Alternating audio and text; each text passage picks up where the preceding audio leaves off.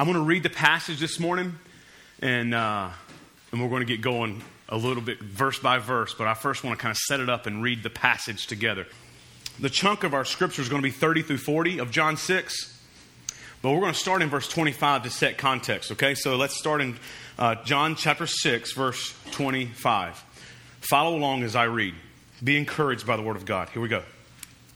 When they found him, Jesus, on the other side of the sea, they said to him, Rabbi, when did you come here? And Jesus answered them, Truly, truly, I say to you, you are seeking me not because you saw signs, speaking of miracles, but because you ate your fill of the loaves, speaking of their, their physical, materialistic craving. Do not work for the food that perishes, but for the food that endures all the way to eternal life, which the Son of Man will give to you. For on him, on Jesus, the Son of Man, speaking of himself, the Father has set his seal, his approval, his blessing to be the one to preach the truth and bring those to the Father. They said this, then they said this to him, What must we do to be doing the works of God? And Jesus answered them, This is the work of God, that you believe in him whom he has sent. So they said to him, Then what sign? Here's, our, here's starting our passage for today. So then they said to him, Then what sign do you do that we may see and believe you? What work do you perform? Our fathers ate the manna in the wilderness, speaking of the Old Testament with Moses. As it is written, He gave them bread from heaven to eat. And Jesus said to them, Truly, truly, I say to you, it was not Moses who gave you the bread from heaven back in the day, but my Father gives you the true bread from heaven. For the bread of God is he who comes down from heaven and gives life to the world. They said to him, Sir, give us this bread always. And Jesus said to them, I am the bread of life. Whoever comes to me shall not hunger, and whoever believes in me shall never thirst. But I said to you that you have seen me and yet do not believe. All that the Father gives me will come to me. And whoever comes to me, I will never cast out. For I have come down from heaven not to do my own will, but the will of him who sent me. He's speaking of himself being on a mission from the Father. And this is the will of him who sent me that I should lose nothing of all that he has given me, but raise it up on the last day.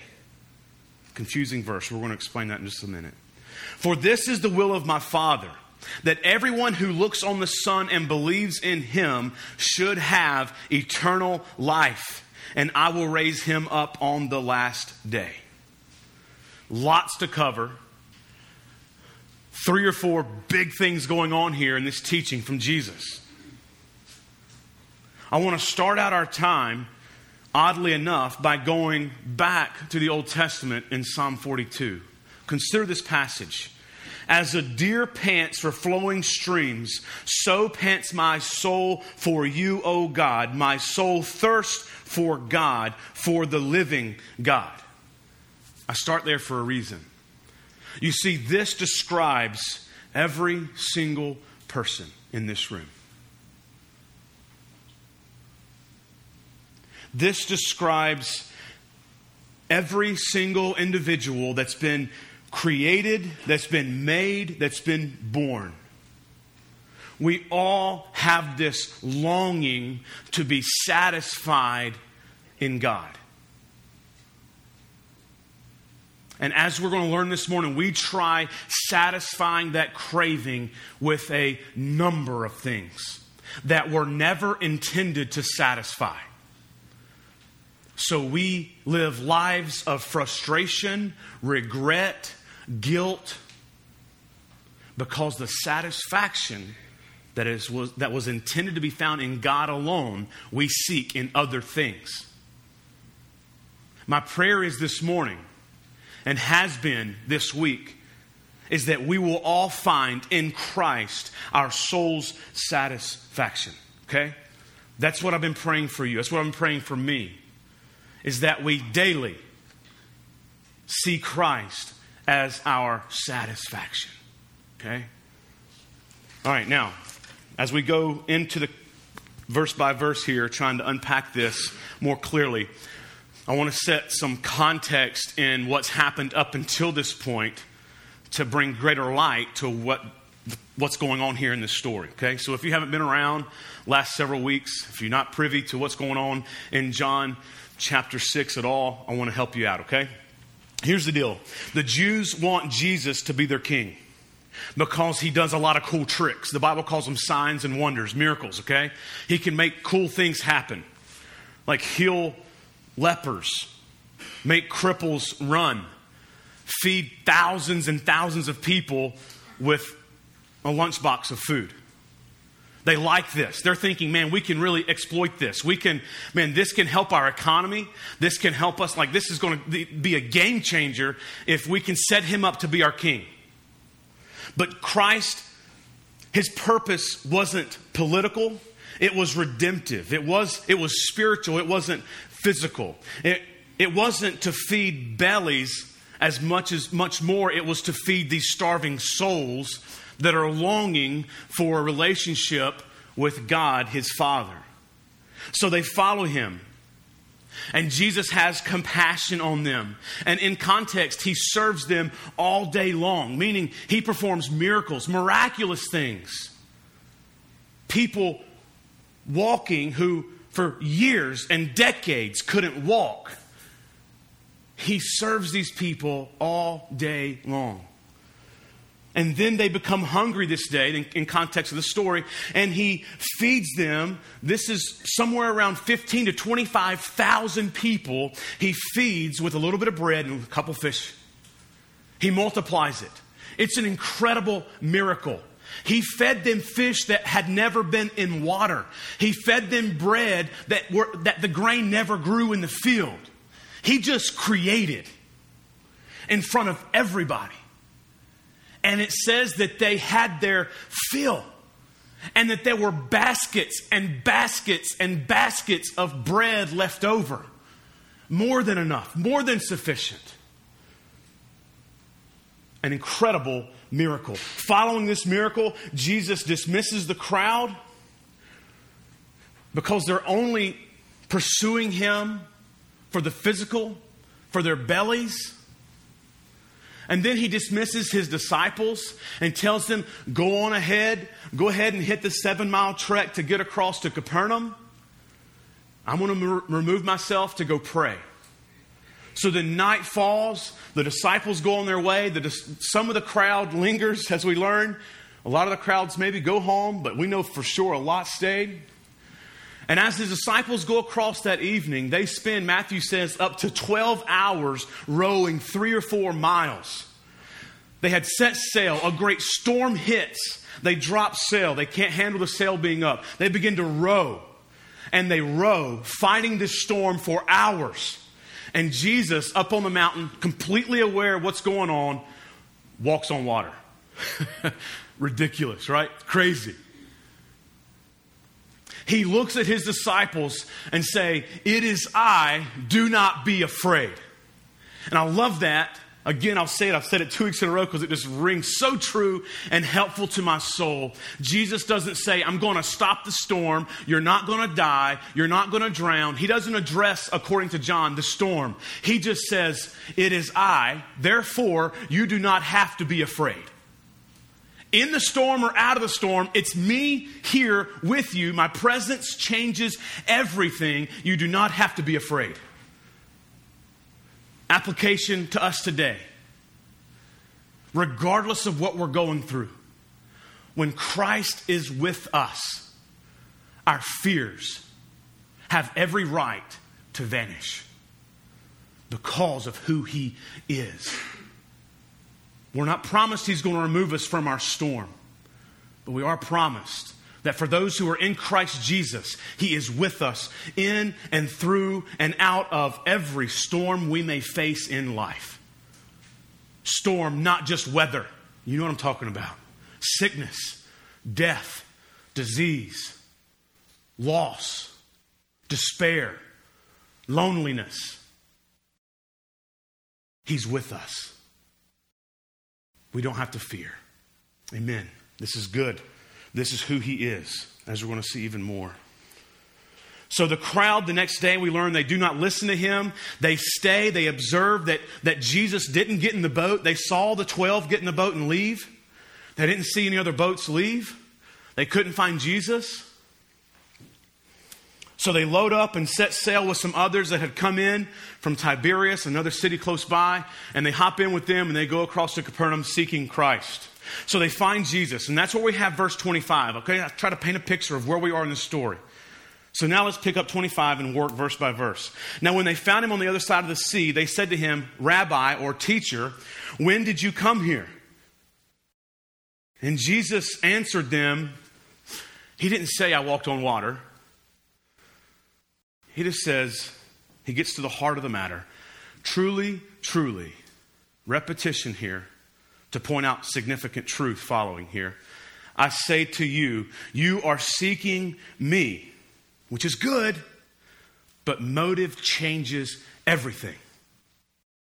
You are seeking me not because you saw signs, though they did see signs. What Christ is pointing to is that they didn't see what the miracles themselves were pointing to. They merely saw the physical, they didn't see the spiritual implications of the power of that miracle, okay? You merely saw the signs, you didn't see what the signs were pointing to. So you're not seeking me because you saw signs, but because you ate your fill of the loaves. You're seeking me because I can help you materialistically, physically, temporally. Do not work for the food that perishes, for the things that are fleeting, not lasting, not eternal, but for the food that endures to eternal life, which the Son of Man will give to you. For on him God the Father has set his seal. And then they said to him, Well, what must we do to be doing the works of God? And Jesus answered them, This is the work of God, that you believe in him whom he has sent. So you want to work? I'll tell you this just believe. Just believe me and what I am teaching you. Work at that. Verse 30 and this is where we're picking up from our for our passage for this week. So they said to him, Then what sign do you do that we may believe you? What work do you perform? Again, referring back to Moses, verse 31 Our fathers ate the manna in the wilderness. If you want that story, go to Exodus 16, jot that down, look at it later this week. Our fathers ate the man in the wilderness, as it is written, He gave them bread from heaven to eat. The patience of Christ here is remarkable. Jesus just performed a miracle of multiplying the bread and the fish to feed thousands and thousands of people. But they failed to see the significance of it or believe his claims. So they asked for another sign.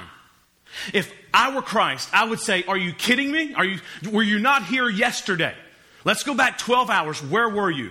What did I do?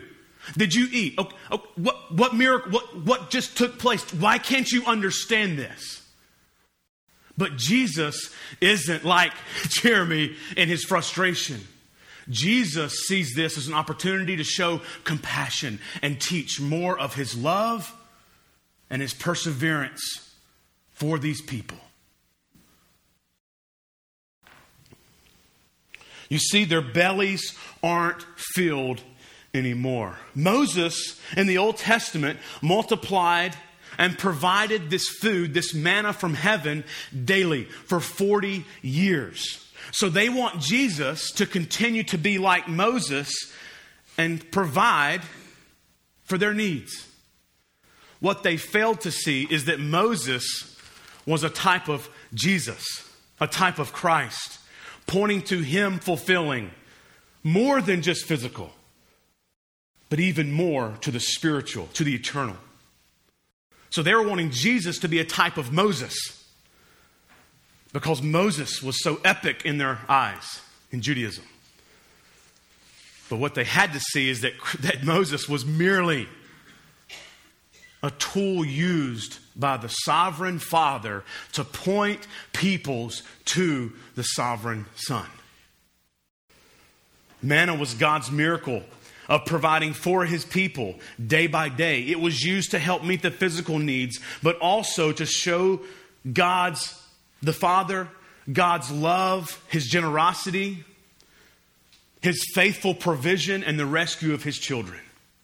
The manna was never intended to be an end in and of itself. It was pointing to Jesus Christ. And Jesus wants them to see beyond the, the manna, beyond the bread, beyond the signs, and see a loving and faithful God, a loving and faithful Father meeting the needs of his beloved children. You see, our God is faithful. Amen. That's where an amen goes, okay? Our God is a good giver. Amen. What we should look for is not the temporal, the fleeting, the materialistic stuff, but look to Jesus. That's what our soul craves, whether we realize it or not. And my prayer is that today we will see this more clearly. That we will see that what we need isn't Jesus to meet this need and this need and this need, but Jesus is our need. And if we have Him, regardless of our other needs, we can have the satisfaction. Our soul can rest we can have peace. This is my prayer for us.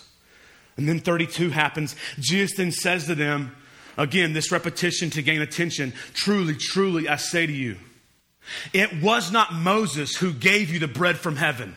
And here, if you were a devout Jew and you loved Moses the way these men loved Moses, your heart would start racing. You'd get this lump in your throat. You felt obligated to call Jesus to repentance because he's knocking your man. He's knocking the one that you hold so much on. He's speaking of the fact that he's greater than Moses.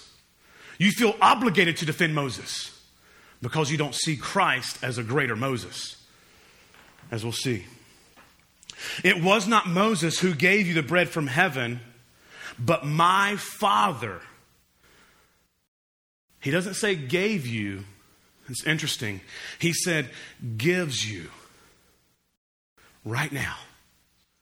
He literally, He is giving you the true bread. This is emphatic. This is the true bread from heaven. Right now, He's saying, all right, so Moses was given from God to give you, which is a gift from God, not Moses, to meet your needs. But the Father is continuing this work to provide for you, and He's giving right now. And again, it's, it's just one of those moments where you just feel Christ saying, I'm here. I'm what you're looking for. He's giving it to you right now. Would you just look at me? Would you see me for who I really am? You see, Moses wasn't the main player in the Old Testament that they're speaking of here, of giving the bread. It was the Father, He was the giver. The manna wasn't the main point. Jesus himself says man was not meant to live on bread alone. This is always pointing towards the God that loves us and the God that gives eternal life so that we can be with Him. That's the point of the manna. The true bread is given to you. Do you see that? I say to you, it was not Moses who gave you the bread from heaven, but my Father gives you. He's speaking truth to these people.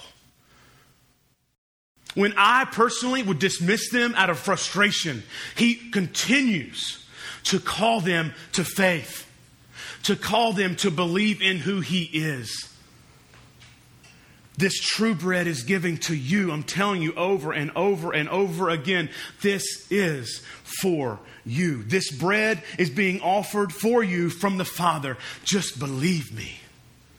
Is that the essence of what Christ is saying here? Let's look at verse 33, describing the real bread. For the bread of God is he who comes down it should still blow us away.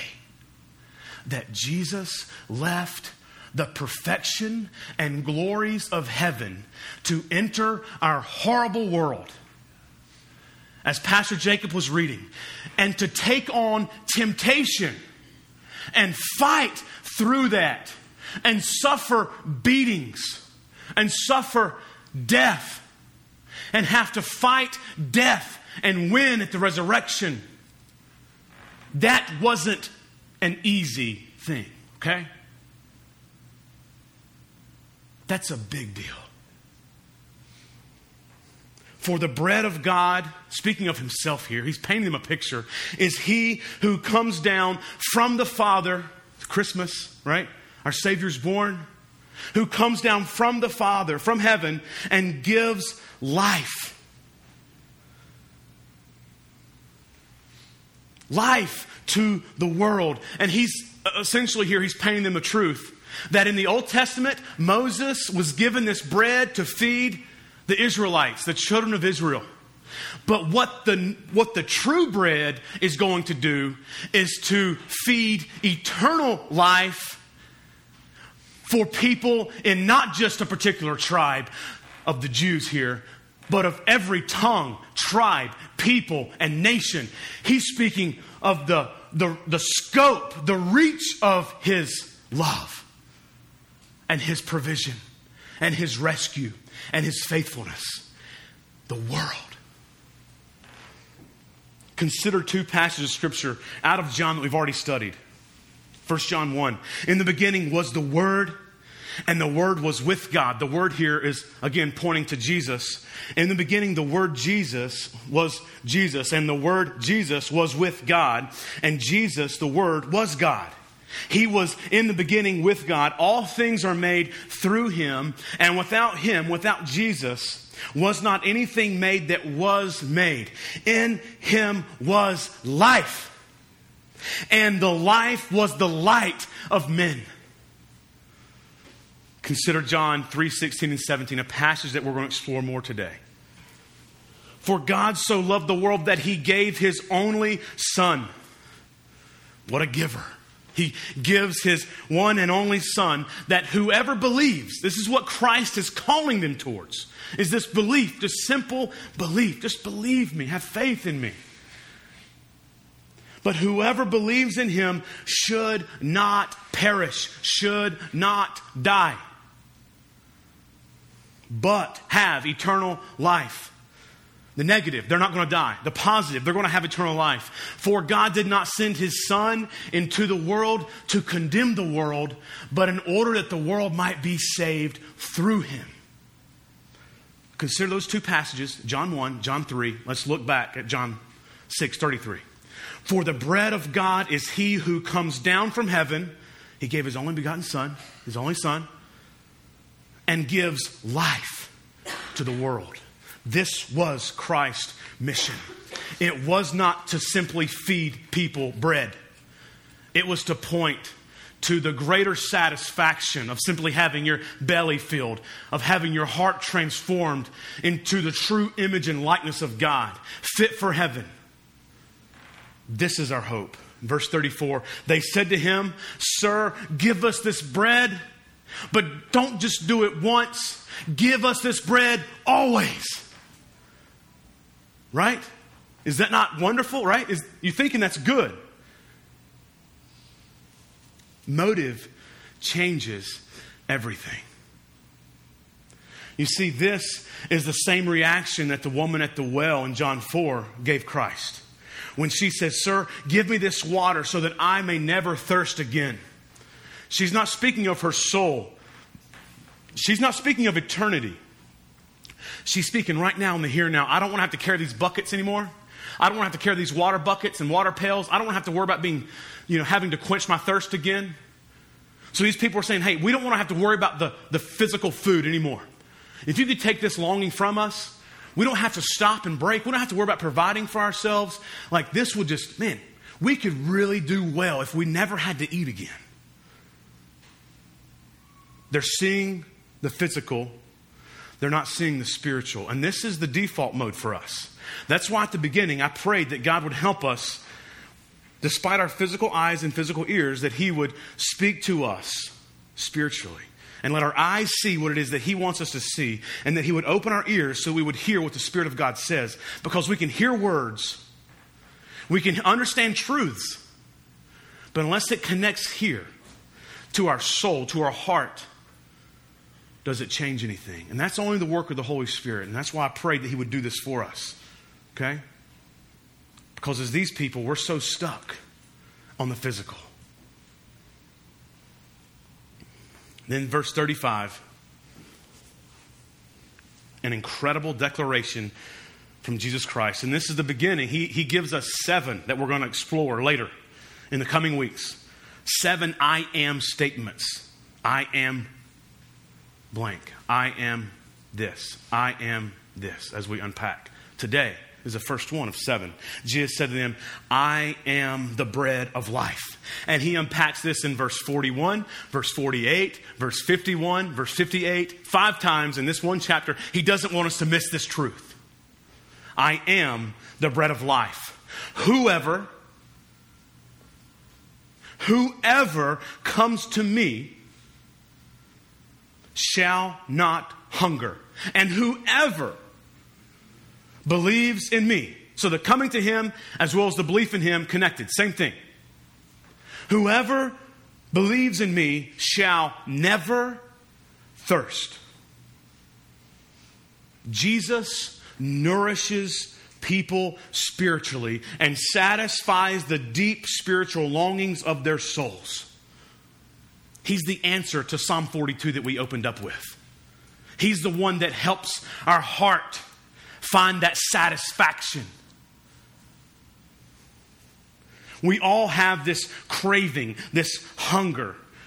We're, we've all been created in the image of God, and what this means in part is that we have a God shaped void, as it were, that will only be filled and fulfilled with a personal relationship with God's Son, Jesus Christ.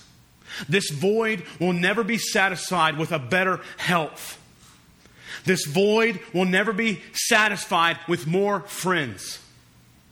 This void will never be satisfied by a girlfriend, a boyfriend, a fiance, a husband, a wife, children, grandchildren, great grandchildren, children who are missionaries for Jesus across the world. That will not fulfill the void in your heart. This void will never be satisfied with fame and notoriety and human approval, applause. This void will never be satisfied by more money or a better job. This void will never be satisfied by a greater level of comfort and safety. This void will never be satisfied by you gaining more control. This void will never be satisfied by you conquering your fears and feeling limitless. Our void was never intended to be satisfied by these things. This void is satisfied in Christ alone. This void, this craving is only satisfied in Christ alone. Nothing will ever satisfy like Jesus. Nothing. Our souls were made for Him. Every desire we have is an echo, a longing for Him. Every person that we will ever meet and come in contact with was made to be satisfied in Christ, whether they know it or not. This is why we tell them of Jesus. This is why we offer them such beautiful satisfaction through Christ alone. The search for this hunger being satisfied can stop with Jesus because he can satisfy. It's what he does. It's what we were created to be, is to be satisfied in him daily. So Jesus is essentially saying here, I want a people who hungers and finds their satisfaction in me and nothing else. Come to Jesus. Believe Jesus. What a wonderful invitation to true, lasting, eternal satisfaction. You tired? You weary? Jesus says, Come to me, all you who are weary and heavy laden, and I will give you rest. This is who he is. This is what he does. He came here to give your soul rest. That's why he's here. This thirst. This is the same truth that runs parallel with hunger. You see, saving faith, faith that saves, belief that saves, is finding your satisfaction in Christ. It's fighting to find your satisfaction in Christ daily and nothing else. This saving faith is craving nothing more than Jesus Christ. Pray for this, fight for this. Pray for this in your life. Pray for this in the lives of others. Do all you can to see Him as more attractive than anything else. Savor Jesus Christ. To those who are seeking to be in Christ, pursue Him. Worship Him with your life, with your time that you have in life, with what you've been given, whether it's talents, whether it's money, whatever it may be. Use it to prove that He's your satisfaction and not that stuff.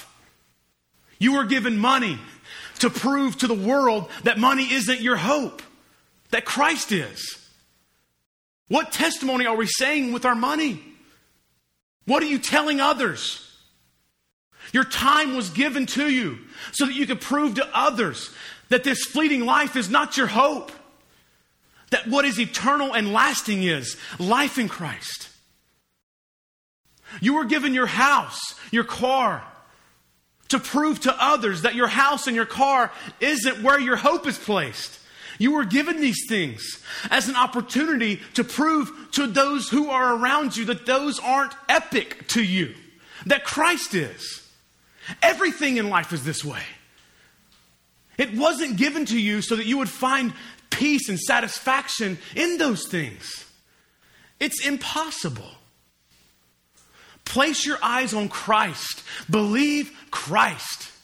See Him as that satisfaction that nothing else can come close to touching, but only for a moment. You might feel, oh, this is great, but just wait. It won't fulfill, it won't truly satisfy. That's their problem. They were hungry again. They were following Jesus because he was supposed to make them not hungry again. And they would come back and be hungry again. They would come back and be hungry again. He came to satisfy eternally, not just a meal and a meal and a meal. Those meals and Him providing these miracles was to point to the fact that He's more than able to take care of their lives forever, not just now.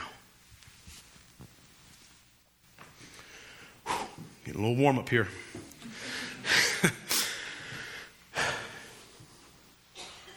To those who are seeking to be in Christ, pursue Him, worship Him, read and study the Bible.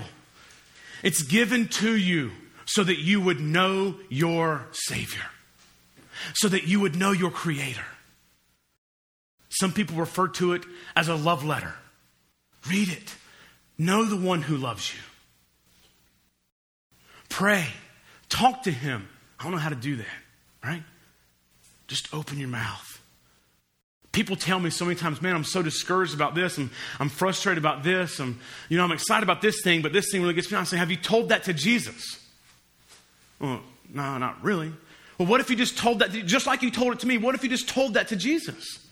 What if you said, I'm really frustrated about this. I'm, I, am excited about this, but I'm not, I, I don't really know what to think about this. This has kind of bummed me out a little bit. Like, just like you would talk to anyone else. That's what prayer is. It's not all of what it is, but it's a lot of what it is. Study Scripture, worship, pray, repent. this is beautiful. This repentance is when we see, yeah, we've messed up. And you see the perfection of Christ and what he did for you in his life, in his death, in his resurrection. And you run to him and you cling to him as, as your satisfaction leaving whatever it was that you were seeking satisfaction in and saying, No, that is insufficient. That can't satisfy me. Jesus can. and you see Christ. You behold him. You believe him. That's what repentance is. I think a lot of us in this room this morning must take on repentance today. Would you join me and be called to repentance today? And say, Father, I'm sorry for pursuing satisfaction in this and in this and in this. Well, no, not, well, yeah, in that and in this and this too. And yeah, I thought this was noble, but really it was to get approval. So would you forgive me of this? And would I run to you and see you as the true satisfaction that I was seeking in these things? That's what it means to repent. Would you go there with me? During our communion time, in just a few moments, would you rehearse that? Would you call this moment back and be found in repentance with many of those around you here, with me? I pray the Holy Spirit does that in your heart. For those who are seeking to be in Christ, pursue Him. Connect with the church family for accountability, for friendship, for community. Fulfilling this hunger, fulfilling this thirst. Then look at 36. So here we go. They, they do not believe Jesus. After all this teaching, they do not believe him. Verse 36 But I said to you that you have seen me physically, and yet you do not believe me spiritually, because you only see me physically. Just as with the signs, they saw them but failed to see their significance. They only watched and thought physically. They did not come to him alone for satisfaction. Now we're segmenting in to a very powerful portion of Scripture, one that is misused and misunderstood a lot. Hope to bring clarity for us today. You see, up until this point, this crowd fails. They're called to believe and see Christ, but they fail. They see him, but do not believe him. But what if God gets involved? Follow me here. What if God gets involved with their situation? Could he take people who fail to see him and cause them to see him? Yeah, as we're going to see. As we move in this direction, I want to read a portion from Ephesians 1, verses 3 through 6. This is a letter written from Paul to a church in Ephesus back in the day. Here we go. Blessed be the God and Father of our Lord Jesus Christ, who has blessed us in Christ with every spiritual blessing in the heavenly places. Unpacking what part of this is, even as he chose us in him before the foundation of the world. Before Genesis 1. That blows my mind, okay? That's where I just come up. Can't get that. Paul considers it a mystery. Even as he chose us in him before the foundation of the world, chose us for what? That we should be holy and blameless before him. Speaking to that we would be justified, that our souls would be fit for heaven. In love, he predestined us for adoption as sons through Jesus Christ. Sons and daughters through Jesus Christ, according to the purpose of His will, to the praise of His glorious grace with which He has blessed us in the beloved, in Christ. You see that capital B? In Christ. Let that set the table. Now let's go. Jesus isn't finished with this crowd yet. Verse 37. All that the Father gives me will come to me, will believe me. Okay? And whoever comes to me, I will never cast out. The Father gives a people to the Son. He's, he's a sovereign God, He's in control of everything. Because the Father gives to the Son, those given will always believe Him because He's a sovereign God. Christian, God gave you to Jesus. This is how you were saved. This is what the Bible teaches. This should cause an intense burning within of gratitude towards Jesus, towards our Heavenly Father. Okay? And those who are given to Jesus and come to Jesus are never lost, ever. This is deeply encouraging to me. Consider Romans 8. What then shall we say to these things? If God is for us, who can be against us? Who, he who did not spare his own son, but gave him up for us all, how will he not also with him graciously give us all things? Who shall bring any charge against God's elect or chosen or adopted? It is God who justifies. Who is to condemn? Christ Jesus is the one who died. More than that, who was raised what we celebrated Easter. Who is at the right hand of God right now, who indeed is interceding for us, who is praying for us. Jesus right now is praying for you. When you don't have words to express in prayer, a great comfort is that Jesus is praying for you. This is deeply encouraging. So, who shall separate us from the love of Christ?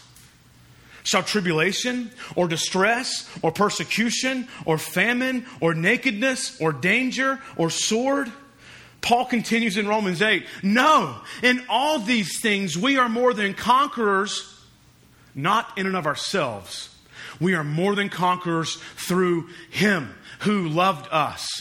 For I am sure that neither death, nor life, nor angels, nor rulers, nor things present now nor things to come in the future, the unknown, nor powers, nor height, nor depth, nor anything else in all creation will be able to separate us from the love of God in Christ Jesus. Again, those who are given to Jesus and come to Jesus, believing Jesus, are never, ever, ever, ever lost. Philippians 1 6 comes at this a different angle. And I am sure this, that he who began a good work in you, speaking of God's activity in your life, will bring it to completion at the day of Jesus Christ. This is a great comfort for us. Do not resist the fact that God is sovereign and that he is in control. You would not want a God who took things on by surprise. You would not want a God who was not in control logically process that out. And I know it's a confusing passage of Scripture, and I'm sure there's people in here resisting this. I know there is. I, I mean, I, I wrestle in this tension. As we come across text, this is a little footnote in the sermon, okay? At the Axis family here, as we come across text that says that we are obligated to work hard and to fight hard, we do so and we preach this text that we do so through the power of the Holy Spirit, not merely our flesh. And we fight, we go at it, we struggle, we go hard. And when there's passages that say that God is in control, despite our efforts, we trust in Him and we still fight hard and we teach it, we preach it. God is sovereign, He's big. So, man's responsibility or God's sovereignty? Yes. It's okay. You don't have to have, a, have a, all your theological truths figured out and judge people for not having your correct theological position. I've been there. It's lonely. You're critical. You're mean. I've been there. When the Bible teaches that He's sovereign, let's teach that He's sovereign. When it says that we are responsible to respond, let's be responsible and respond. Okay? So don't let this message today discourage you. Let this encourage you. See today as making much of our God and much of Jesus. Let's keep rolling. Verse 38 in the footnote. Let's move forward. For I have come down from heaven, not to do my own will, but the will of him who sent me. Consider these passages of Scripture. I have come down from heaven. So we celebrate at Christmas. John 1:14 and the word became flesh and dwelt among us and we have seen his glory glory as of the only son from the father full of grace and truth he has come down from heaven to do the father's will 2 Corinthians 5:21 says that for our sake God made Jesus to be sin who was perfect who knew no sin, so that in Christ we might become the righteousness of God, holy and blameless, justified, perfect, fit for heaven. And then 1 Peter 3:18 he came down from heaven for this.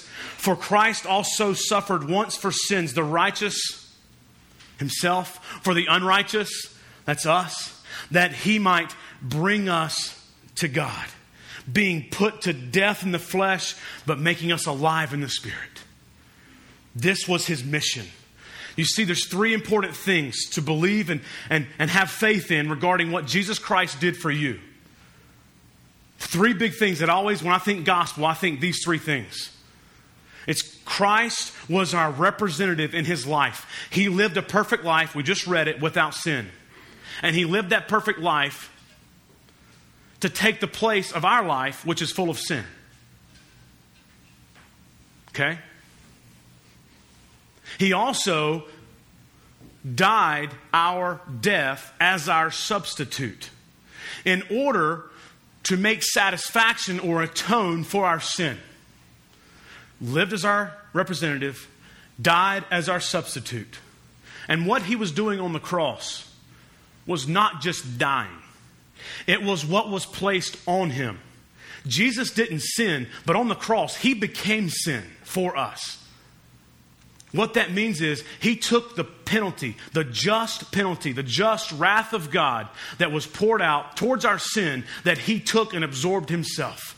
This is what the Bible considers to be our propitiation, our wrath bearer, our wrath absorber. He was as if it were a wrath sponge, and God sent all his fury against sin why?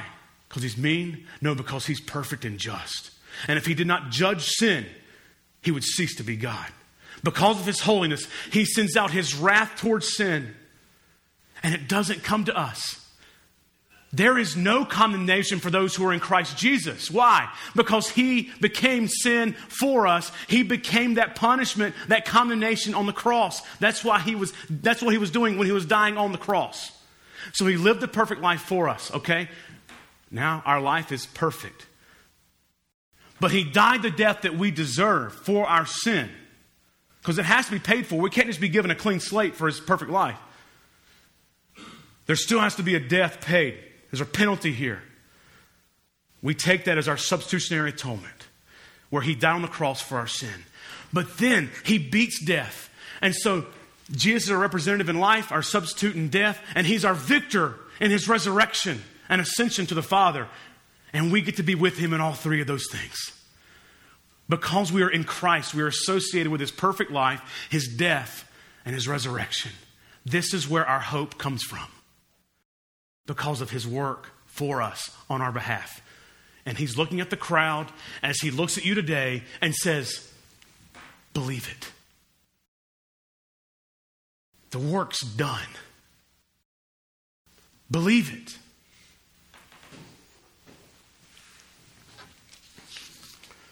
Verse 39 And this is the will of him who sent me, that I should lose nothing of all that he has given me, given me, but raise it up on the last day. This speaks to more than just the soul of a person. This speaks to our bodies. It's kind of crazy. But he's saying, I will not lose, I should lose nothing of all the people that he has given me, but raise it up, raise up their bodies on the last day. Nothing in this world is firmer or more secure or more powerful than the will of God. Verse 40, this is a comfort. For this is the will of my Father, that everyone who looks on the Son and believes in him should have eternal life and I myself will raise him up on the last day. This life that he gives is eternal. You will never be lost. Jesus himself will raise you up from the dead. Here, God will not fail. This is his will. When he is involved, they stay. When he is involved, they are saved. Isaiah 46 says, verses 9 and 10 I am God and there is no other.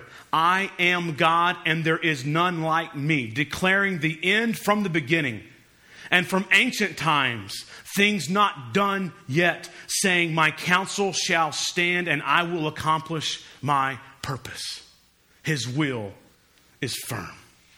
Nothing can separate you from him or his purposes. Nothing. This is such safety.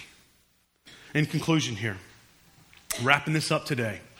So, how can I know I'm elect or chosen or adopted, safe in the salvation of Jesus and not lost? It's a very important question. You know that you belong to the Son if you come to the Son. If you believe Him. So come, run to Jesus, eat, drink, be satisfied forever. If you're separated from Jesus today, run to Jesus and believe Him and what He did for you in His life, death, and resurrection. Are you in Christ today? Then be satisfied in Jesus. Savor Him. Continue savoring Him. Trust Him. Continue to trust in Him. Regardless of where you stand today in Christ, if you're here today, know that He is pursuing you. Jesus loves you. Do not do as the crowd and misunderstand Jesus and His heart for you, His plan for you. See Him and believe Him. Let's pray. Lord, I thank you for your word. I thank you for, Lord, your, your spirit being with us and helping us and teaching us and comforting us and allowing these things to ring true to our souls.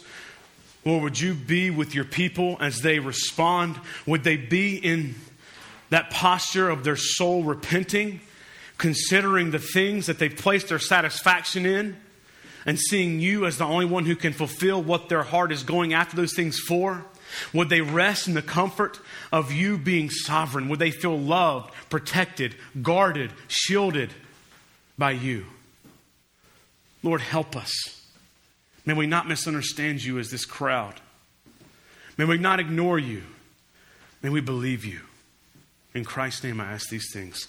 Amen.